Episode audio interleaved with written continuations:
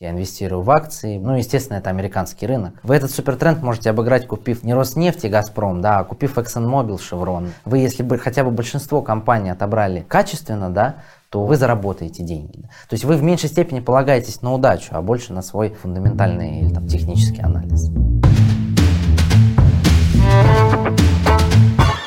Портфельные инвестиции.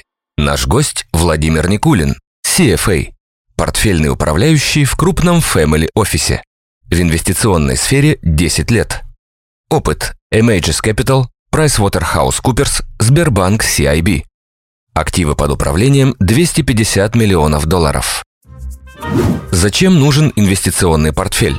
Этот вопрос встает перед каждым инвестором. Наверное, ключевая функция портфеля – это э, зарабатывать деньги а, имея понимание того, за счет чего ты это делаешь. Ну и, соответственно, а, диверсифицируя себя от а, каких-то конкретных рисков.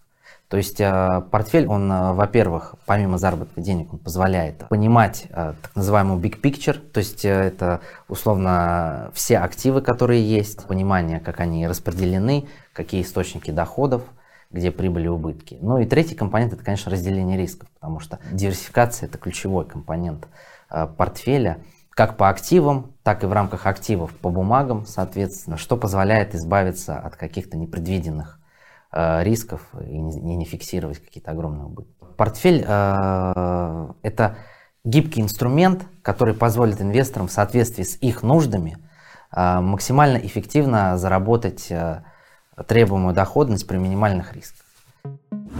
Как формировать портфель? Есть э, несколько этапов.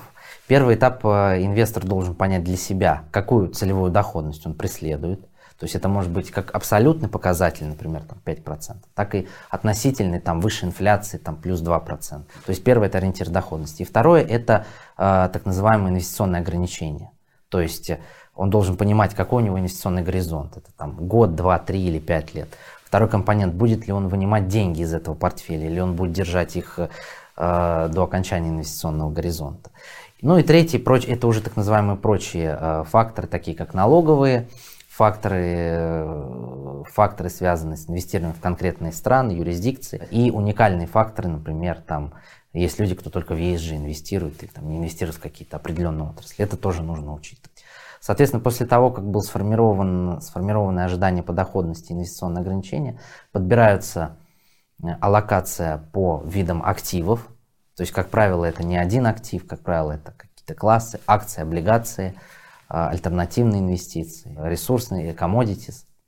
И уже, исходя из этого, формируется локация, и, и в рамках каждого класса активов подбираются конкретные бумаги. Там, если это акции, то подбирается портфель акций, ми, так называемые мини-портфельчики. Если это облигации, подбирается портфель облигаций и так далее. Вот вам и портфель. Что должно быть внутри портфеля? Тут зависит все от того, насколько какая, какой тип стратегии, то есть активная или пассивная. В любом случае должны быть э, классы активов, то есть от них все идет. Это более широкое понятие. Соответственно, должны быть акции, облигации, просто они будут в разных пропорциях в зависимости от того, какие у инвестора ожидания по доходности и риску. Но и в рамках уже этих классов активов, да, их может быть больше, может быть меньше, но их все равно там 2-3 минимум.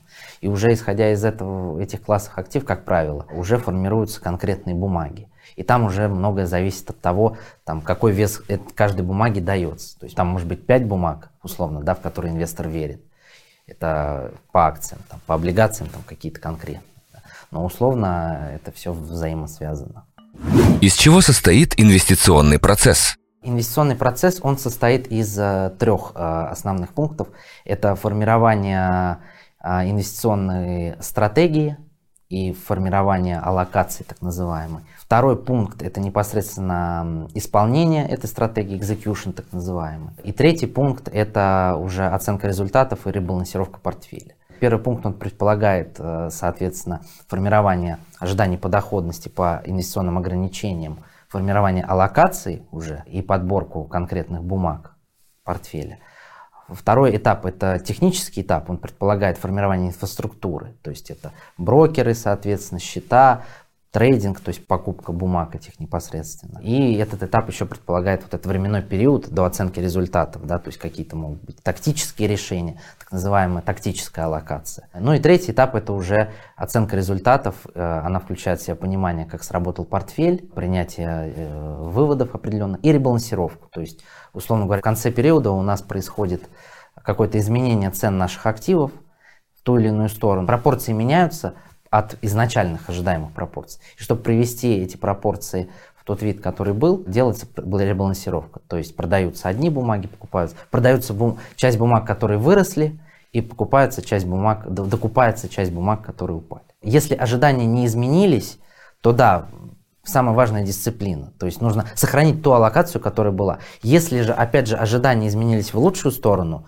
да, и вы независимо, не потому что они выросли, вы хотите их добавить, а просто потому что вы проанализировали и поняли, что их надо добавить, независимо там выше она, а не таргета или ниже, поэтому. Хороший пример S&P, да, как он работает, наверное, а, то есть ребалансировка, она может с одной стороны помогать, а с другой стороны, как ну, обсуждали, с другой стороны и вредить, да, потому что если мы посмотрим, например, на S&P, который не ребалансируется, ну, то есть там проходит ребалансировка, но в том смысле, что она проходит технически, то есть раз в квартал именно в том смысле, что, например, индекс сам меняет веса, если акция растет, вот Facebook, например, вырос и фанги, да, их доля выросла, и в индексе она там растет. То есть, условно, и мы видели прекрасно, как за счет этого рос S&P, там, поскольку основной драйвер все-таки был это фанги. Что если посмотреть, например, равновзвешенный индекс S&P, где каждая есть такой, да, equally так называемый, где каждая бумага, она имеет одинаковый вес, и посмотреть S&P, который э, market weighted, да, по market cap, соответственно, мы увидим, что, да, по market cap S&P там,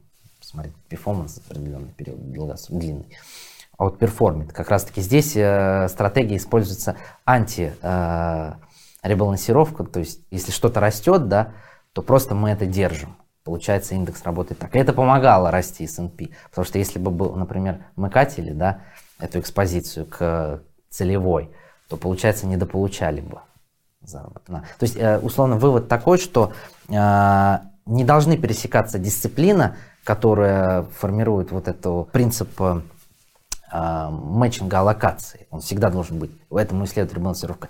И инвестиционный тезис – это должны быть отдельные как бы вещи, когда вы для себя внутри решаете, увеличить ли аллокацию на эту бумагу или нет. Это должно быть независимо. Зачем думать о портфеле, если можно купить 5 акций FAANG? Хороший вопрос, да, и на самом деле э, FAANG и показывали очень хороший performance, но тут стоит понимать, что э, на самом деле а, сейчас вот эти э, FAANG и, они между собой достаточно сильно скоррелированы. И если посмотреть там за последние 10 лет, то их драйвило в том числе там инвестиции в пассивные ETF, где у них была большая доля, они в том числе тоже э, росли. А, ну и, конечно, за счет своих внутренних э, каких-то характеристик. Но сейчас э, условно оказывается, ну, во-первых, регуляторное давление, наверное, ключевой момент на фанги, в том числе и на Facebook, и на, э, и на Amazon, и на Google. Почему? То есть защита информации, антимонопольное законодательство пришла Лиза Хан, которая является главой новой FTC. И к чему к чему это может привести? К тому, что фанги просто ограничат в развитии. От фангов ждут огромный рост. Ну, не огромный, а определенный рост, э, за счет которого они драйвятся. И у них есть куча денег. Если, например, им запретят, там, например, покупать другие компании, да, делать M&A, то они не смогут потом в будущем показывать рост, и это приведет э, к тому, что все, ну, там, например, Facebook, там, и Amazon, и Google, они могут там и за счет этого упасть. Потому что э, суть бигтеха в том, и основной тезис, там, один из ключевых, в том, что они могут в разные э, индустрии новые, инновационные распространяться благодаря тому, что у них огромный flow. И тем самым развиваться в них, параллельных индустриях технологических и делать э, синергию. Вот, сейчас, если есть такой риск, он может, он может реализоваться в этом, в следующем году, через два года. Но для долгосрочного инвестора этот риск есть. Поэтому ограничиваться только фангами, которые скоррелированы между собой, э, нет смысла. Это очень рискованно, это не диверсификация. К тому же хотел еще добавить, э, помимо, помимо фангов, ну если брать фанг плюс, так называемую, да, аббревиатуру, то это там топ 15 или топ 10 компаний. Туда входит еще Nvidia и Tesla, например, да, которые имеют к тому же высокий valuation, там Nvidia один из самых, если брать крупных полупроводниковых компаний, у него самый высокий valuation. Tesla тоже имеет среди э, компаний EV, ну не самый высокий, да, но один из достаточно высоких. То есть э, банальный пример, да, там, той же Tesla, что она нравилась в основном за счет, э, вообще фанги э, многие нравятся за счет ритейл-инвесторов. И доля ритейл-инвесторов, которые сидит в фангах, она достаточно высокая. И получается, что они растут за счет флоу, за счет потока денег э, ритейла, который там на американском рынке сейчас может, порядка там, 30 или там, больше даже процентов составляет, чем за счет фундаментальных характеристик. Если брать именно фанк, то больше всего сидит э, в Тесле и в NVIDIA, по данным, там, определенным данным инвестбанков. И это на самом деле э, достаточно тоже серьезный риск, потому что ритейл, ритейл-инвесторы зачастую покупают бумагу, потому что им нравится актив, там, ну, к примеру, а, без фундаментальных причин. Многие покупают Теслу акции просто, чтобы присоединиться к этому комьюнити. Там. Кто-то, кто любит играть в видеоигры, покупает там NVIDIA, к примеру. Да. Ну, не всегда есть экспертиза в этих вещах по сравнению с профессиональными инвесторами. И поэтому э, есть риск раздувания цен, и он уже происходил, тем более было много денег. А объемы денег у ритейл-инвесторов сильно выросли, было огромное количество денег инвестировано в американский рынок ритейлом. Вот. Но сейчас э, может возникнуть ситуация в ближайшие годы, э, когда э, доля сбережений инвесторов из США, она будет снижаться, и им уже придется фиксировать прибыль, чтобы как-то на потребление. Соответственно, и это может дать дополнительный толчок вниз как раз для всех акций фангов. Поэтому они все скоррелированы между собой, и по сути вы привязаны как бы, к двум ключевым рискам во всех практически фангах. Это риск антимонопольный, и второе это риск э, вот этих вот э, риск ликвидной, ликвидности, потери, ухода ликвидности из этих акций со стороны ритейла. Чем разбавить портфель, если уже закупился фангом? В настоящий момент это циклические истории, которые имеют там, например, инвестиционный горизонт год, да, которые имеют совершенно другие триггеры, не связанные с фангами. То есть это и более низкий valuation по мультипликаторам. Да. Например, там банки, consumer services, то есть, например, там, туристические какие-то компании. У них другой риск. Ковид, он не связан с, он даже, можно сказать, обратно, э, отрицательно скоррелирован там с теми же фангами. То есть, в первую очередь, что-то, что действительно имеет совершенно другие инвестиционные тезисы. Например, сектор value из, в частности, uh, cyclicals, циклические акции. Почему портфельные инвестиции работают только на долгосроке? Рынок – это, скажем так, большое количество различных э, субъектов, кто инвестирует. Это и ритейл-инвесторы, это и профессиональные инвесторы, фонды. Там э, еще вовлекаются э, алготрейдеры, так называемые, да, Э, high frequency и прочие там э, квантовые фонды. И весь этот флоу, он крутится, и в краткосроке очень сложно понять, что, что драйвит цену. Потому что мы видели прекрасно вот эти мемы стокс, так называемые, да, которые просто падали и росли, и там надо было угадать моментом. То есть в краткосроке надо угадать момент, а это очень сложно сделать, это как казино. Особенно в условиях волатильности, которые сейчас на рынках в этот период идет с одной стороны в другую. То у нас нет ковида, то есть. То есть есть какие-то факторы, которые там в краткосроке обязательно будут. Это может быть какая-то монетарная политика, да, э, там ФРС, да. То есть сегодня ФРС сказал, например, одно, да, то, что мы, то, что от него не ожидают, потому что есть человеческий фактор, что все думают, он повысит ставку, а он там, например, не повысил, или наоборот, слишком агрессивно, да, не всегда ожидания мэчатся. И вот эти краткосрочные факторы, они очень э, могут непредсказуемо влиять. Базовый пример ставки US Treasuries. Вот летом этого года они упали до, там, были 1,2 там, процента. Хотя все ожидали, что они будут там к концу года там, 1,8. А в феврале, когда они сильно выросли, да, все думали, что вообще рост продолжится. Вот. Но летом они упали, и никто не мог понять, почему там. Да, был риск ковида, дельта-варианта, но это все равно был не такой критичный фактор. Были какие-то, скажем так, может быть, вопросы, то, что там Министерство финансов э, США там э, покупало, поддерживало эти банды. То есть доходность не росла. Вот, и сейчас она хотя бы там выросла опять э, осенью, она выросла там до одного, там, 6, там, да, сейчас она там 1,5, да, все равно скачет.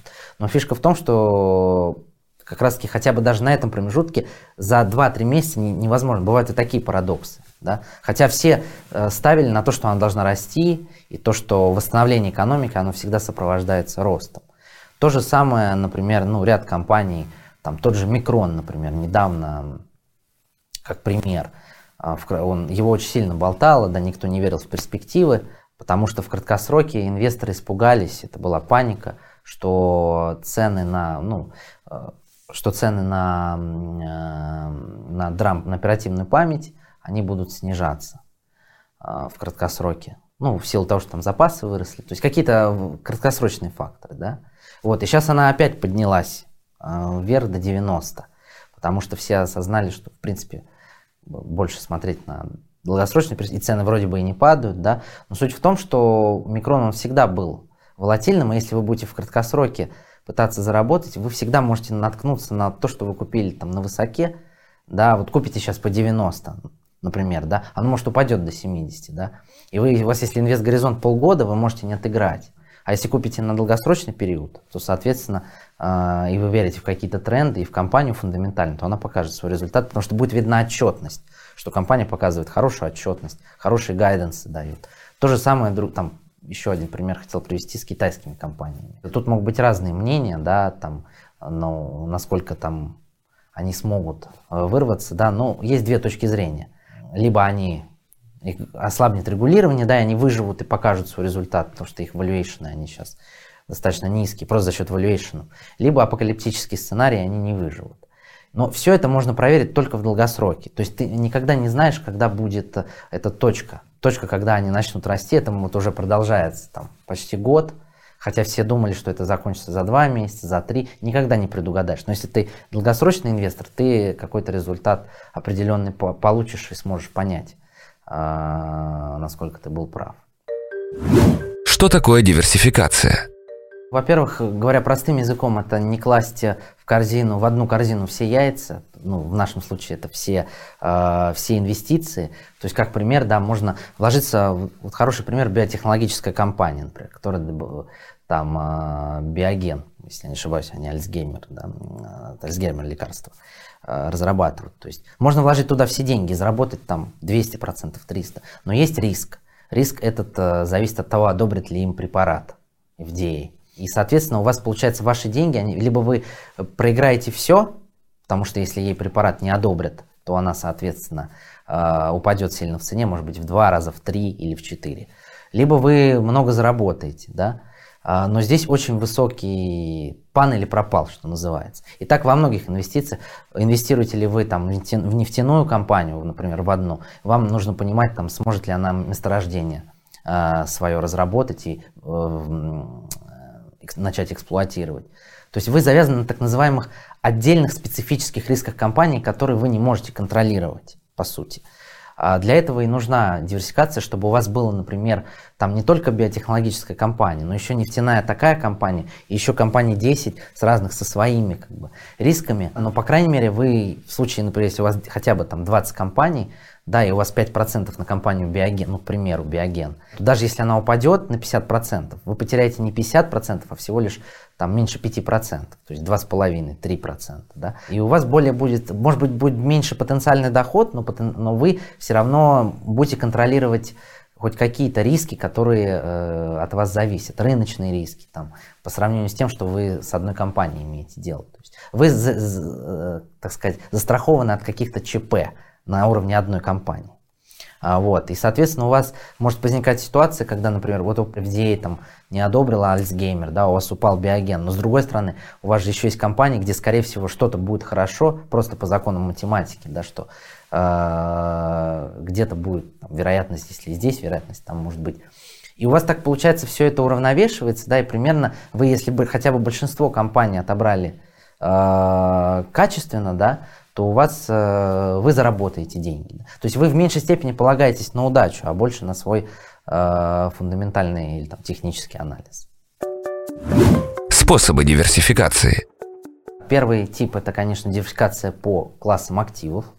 Это, наверное, самый там, ключевой э, тип диверсификации. То есть акции, облигации, там, commodities, какие-то альтернативные инвестиции, недвижимость и прочее. Второй тип – это региональная диверсификация, когда вы распределяете свои средства по инвестициям там, в регионы, да, там, Северная Америка, Азия, э, Европа и так далее. Э, третий тип диверсификации – это типа по индустриям, уже по отдельным отраслям, но это, как правило, либо в рамках акций, либо в облигаций.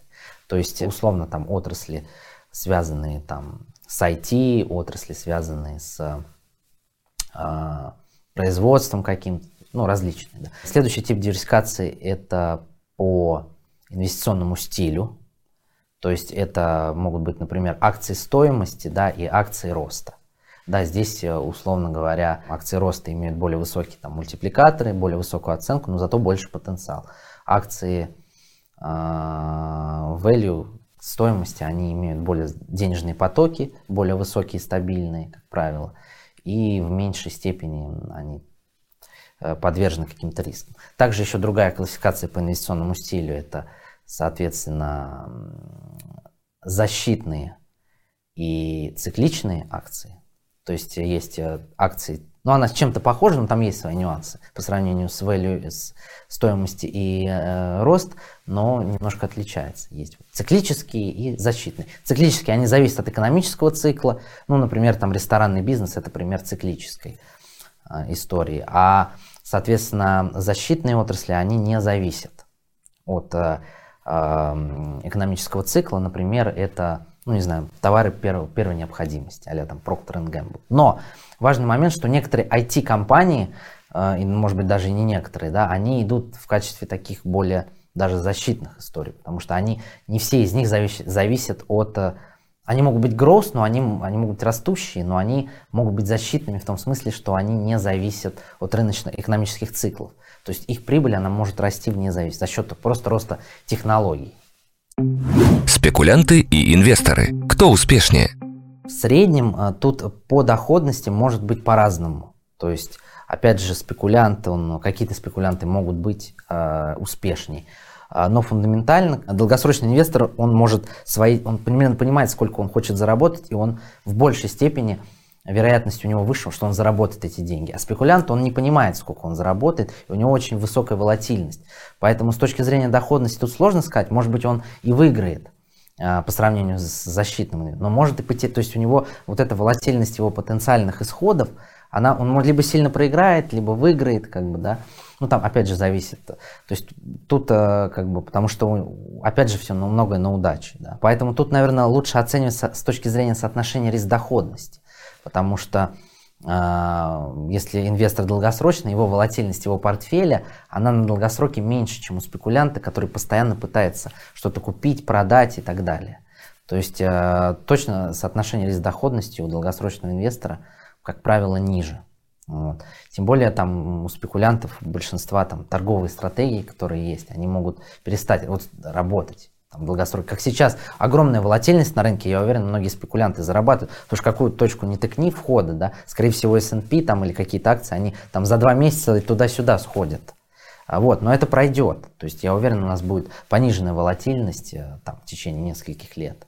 И уже они не смогут зарабатывать, уже в какой-то момент они просто попадут на какую-то точку, которая будет высокой, и уже может ну, не вернуться в это русло, может просто пойти вниз, если нет каких-то фундаментальных долгосрочных триггеров.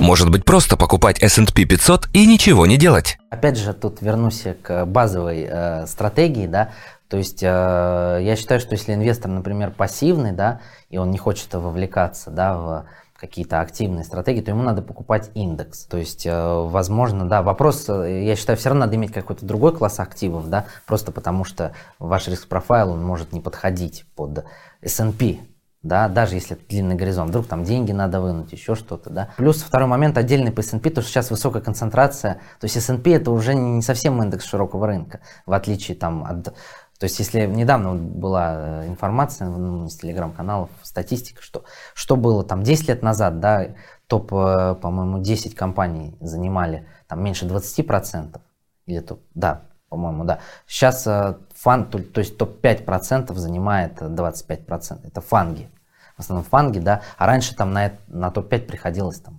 10, там 12%. S&P. То есть был более диверсифицированный индекс, и он отражал реалии экономики. Сейчас э, больше на IT-сектор, особенно на фанге. То есть он уже не совсем, можно сказать, что он ну, в классическом понимании может защитить как-то индекс широкий отражать. С другой стороны, если мы в долгосрок его берем, то мы понимаем, что лидеры могут смениться, и новые лидеры будут расти. То есть это тоже ну, свое, свое, своего рода новый фанк появится. Да? Поэтому в этом-то и фишка долгосрока. Вы можете не угадать там, за три года, да, вдруг повалятся те же фанги там, да, но потом, если еще лет пять держать, появятся новые, которые будут расти, расти. Это могут быть какие-то компании, там, полупроводники, кибербезопасность, неважно. Как измерить эффективность портфеля? Если мы говорим про строгий подход, то математический, да, то здесь, э, конечно, любой портфель оценивается по волатильности, то есть по стандартному отклонению своих э, э, доходностей. То есть насколько, насколько доходности волатильны, чем они более волатильны, тем больше риска. Но отдельно риск сравнивать не имеет смысла без доходности. То есть мы должны понять соотношение риск-доходность. Самый базовый инструмент это Sharp Ratio. То есть мы берем, соответственно, доходность нашего портфеля, вычитаем оттуда безрисковую ставку, трежерей и делим на стандартное отклонение нашего портфеля. Получается, сколько мы зарабатываем на единицу риска, на процент как бы вот этой волатильности. И у кого он больше, тот и молодец. Есть еще более продвинутый инструмент, если это портфели абсолютно разного э, класса, да, э, соответственно, тут имеет смысл сравнивать с бенчмарком. И это есть такая так называемая э, information ratio. Вот есть Sharp Ratio, это простая, да. Information, она чуть более сложная. То есть вы а, берете там, например, а, вот есть один портфель в акциях, вы берете его, из его доходности вы читаете доходность бенчмарка, например, S&P 500, и делите на стандартное отклонение разности вот этих доходностей, да, и получается там, ну, условно, какая-то цифра. И то же самое у вас есть второй портфель облигаций, да, конкурирующий, ну, какой из них лучше, да. Из доходности этого портфеля вы читаете э, доходность бандового уже бенчмарка и делите на э, раз, разницу вот этих стандартных отклонений. В чем здесь смысл второго, второй, второго показателя? В том, что он оценивает вас относительно рынка. Так-то вы между собой можете соревноваться, там у меня акции, вот у меня облигации, у меня там э, больше на единицу риска, чем у тебя, но вопрос, как ты сработал, может быть, у тебя в акциях на единицу риска больше, потому что, в принципе, бенчмарк вел себя лучше. Sharp Ratio самого S&P она лучше, чем у бандового портфеля. А вот относительно бенчмарка показать, что ты лучше, вот этот портфель, это наиболее профессиональный и объективный подход. Ну, начать надо, конечно, хотя бы Sharp Ratio. С чего начать новичку? Я бы посоветовал ему а, в первую очередь как-то, ну, то есть инвестировать процентов 5 может быть 10 от того, что у него есть по минималке, да, и попробовать самому поторговать, то есть вовлечься вот в эту психологию. Потому что мы часто говорим про фундаментальный анализ, да, то есть фундаментальный анализ он и так будет изучать, да, но параллельно, то, во-первых, я не советовал бы ему инвестировать сразу всю сумму. То есть э, пусть у него будет много кэша, ну, условно, относительно его аллокации, да, то есть там он может начать с 90% кэша и с 10% фондовых рынок. Естественно, там начать надо с акций, потому что это наиболее как бы простой способ прочувствовать на этих 50%, как это работает, инвестировать куда-то, да, читать, э, обращаться, там, читать литературу базовую, да, фундаментальную, новости читать, да, и постепенно увеличивать долю инвестиций, да, и в какой-то момент начинать знакомиться с другими классами активов. И так, э, соответственно, он не потеряет, во-первых, да, во-вторых, приобретет практический и теоретический опыт, который поможет ему инвестировать. Пример небольшого портфеля начинающего инвестора – для мелких инвесторов я бы предложил, ну, естественно, там, э, опять же, зависит от аллокации, но условно из классов активов, да, это ETF на S&P, а, соответственно, э, US Treasuries, а, и я думаю, что э, из, собрать портфель из ну, купить два ETF, там, например, американский yield и там yield emerging markets. Потому что такому инвестору нужна более там, высокая доходность априори. Отдельные бумаги ему сложно покупать, потому что там, ну, условно он не может даже все те бумаги, которые там американские, не говоря уже про облигации, акции купить. Пример среднего портфеля. Здесь уже можно условно как-то разбавлять. То есть, если вы, опять же, активный инвестор, да, в какой-то мере, да, вы можете а, ну, опять же, держать S&P, опять же, держать эти ETF, да, с теми же там ETF на трежеря, но разбавлять какими-то отдельными бумагами, то есть добавить там а, какое-то количество акций, например, фангов, да, отдельно, либо это акции, скорее даже, ну, фангов те, которые нравятся, то есть не, не всю корзину, может быть, отдельно, какие-то одно-два имени. И отдельно какие-то акции уже э, секторальные ETF. То есть, например, да, там какие-то так называемые супертрендс, уже можно на какую-то небольшую долю инвестировать. Портфель для крупного инвестора – Здесь уже можно инвестировать в какие-то и фонды, там, например, недвижимости, если это, ну, в качестве альтернатив части добавлять, да, и какие-то отдельные облигации уже. То есть, если мы говорим про человека с 500 тысячами, да, то у него на конкретные облигации, если это там Хаилд какой-то, да, или американский, или uh, emerging markets, очень мало бумаг, которые он может купить, да, с 5 миллионами, их чуть-чуть, их побольше все-таки.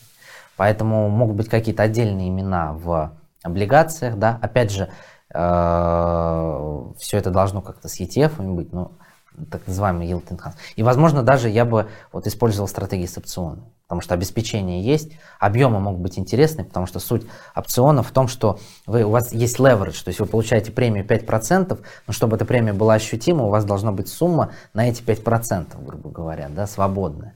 Поэтому со стратегией там 500 или там 1000 рублей ее сложно сделать. А если у вас 5 миллионов, вы можете начать с опционами что-то делать. Это э, будет хотя бы как-то ощутимо в абсолютном выражении. Покупать ли российские акции? Что касается э, российского рынка versus американский рынок, да, возьмем. Я сторонник того, чтобы инвестировать в развитые рынки в первую очередь. А стратегия в emerging markets, она должна быть как некий, опять же, я люблю говорить, сателлайт. То есть, если вы верите, но вы... Потому что развитый рынок, он имеет меньше рисков. Ну вот даже вот пример с нефтянкой возьмем, супертренд. Вы этот супертренд можете обыграть, купив там не Роснефть и Газпром, да, а купив ExxonMobil, Chevron, например. Да, просто там будет меньше каких-то геополитических рисков, да, рисков там валютных и так далее, хотя там они экспортеры, но тем не менее, corporate governance, вот это, условно говоря, премия за риск, которая, кстати, не факт, что в российских бумагах сильно учтена премия за риск внутри corporate governance, за геополитику там, и так далее. За то, что там доступ к месторождениям к тем же может не быть такой хороший. То есть лучше, если вы ставите на конкретный тренд, обыгрывать его без большего количества рисков. Может быть, российский рынок в какой-то момент и вырастет выше, да, но вы все эти бумаги вы можете найти и на американском рынке. Нет смысла, то есть тот же, там, условно говоря, Яндекс, да, то есть это, ну, в какой-то мере там можно собрать и разные там Uber, и еще что-то, да, разные его компоненты, Uber, Google там и так далее, да. Нефтянку, Mining можно взять там тоже каких-нибудь эффективных производителей там в Австралии или где-то еще, ну, или в Америке, да.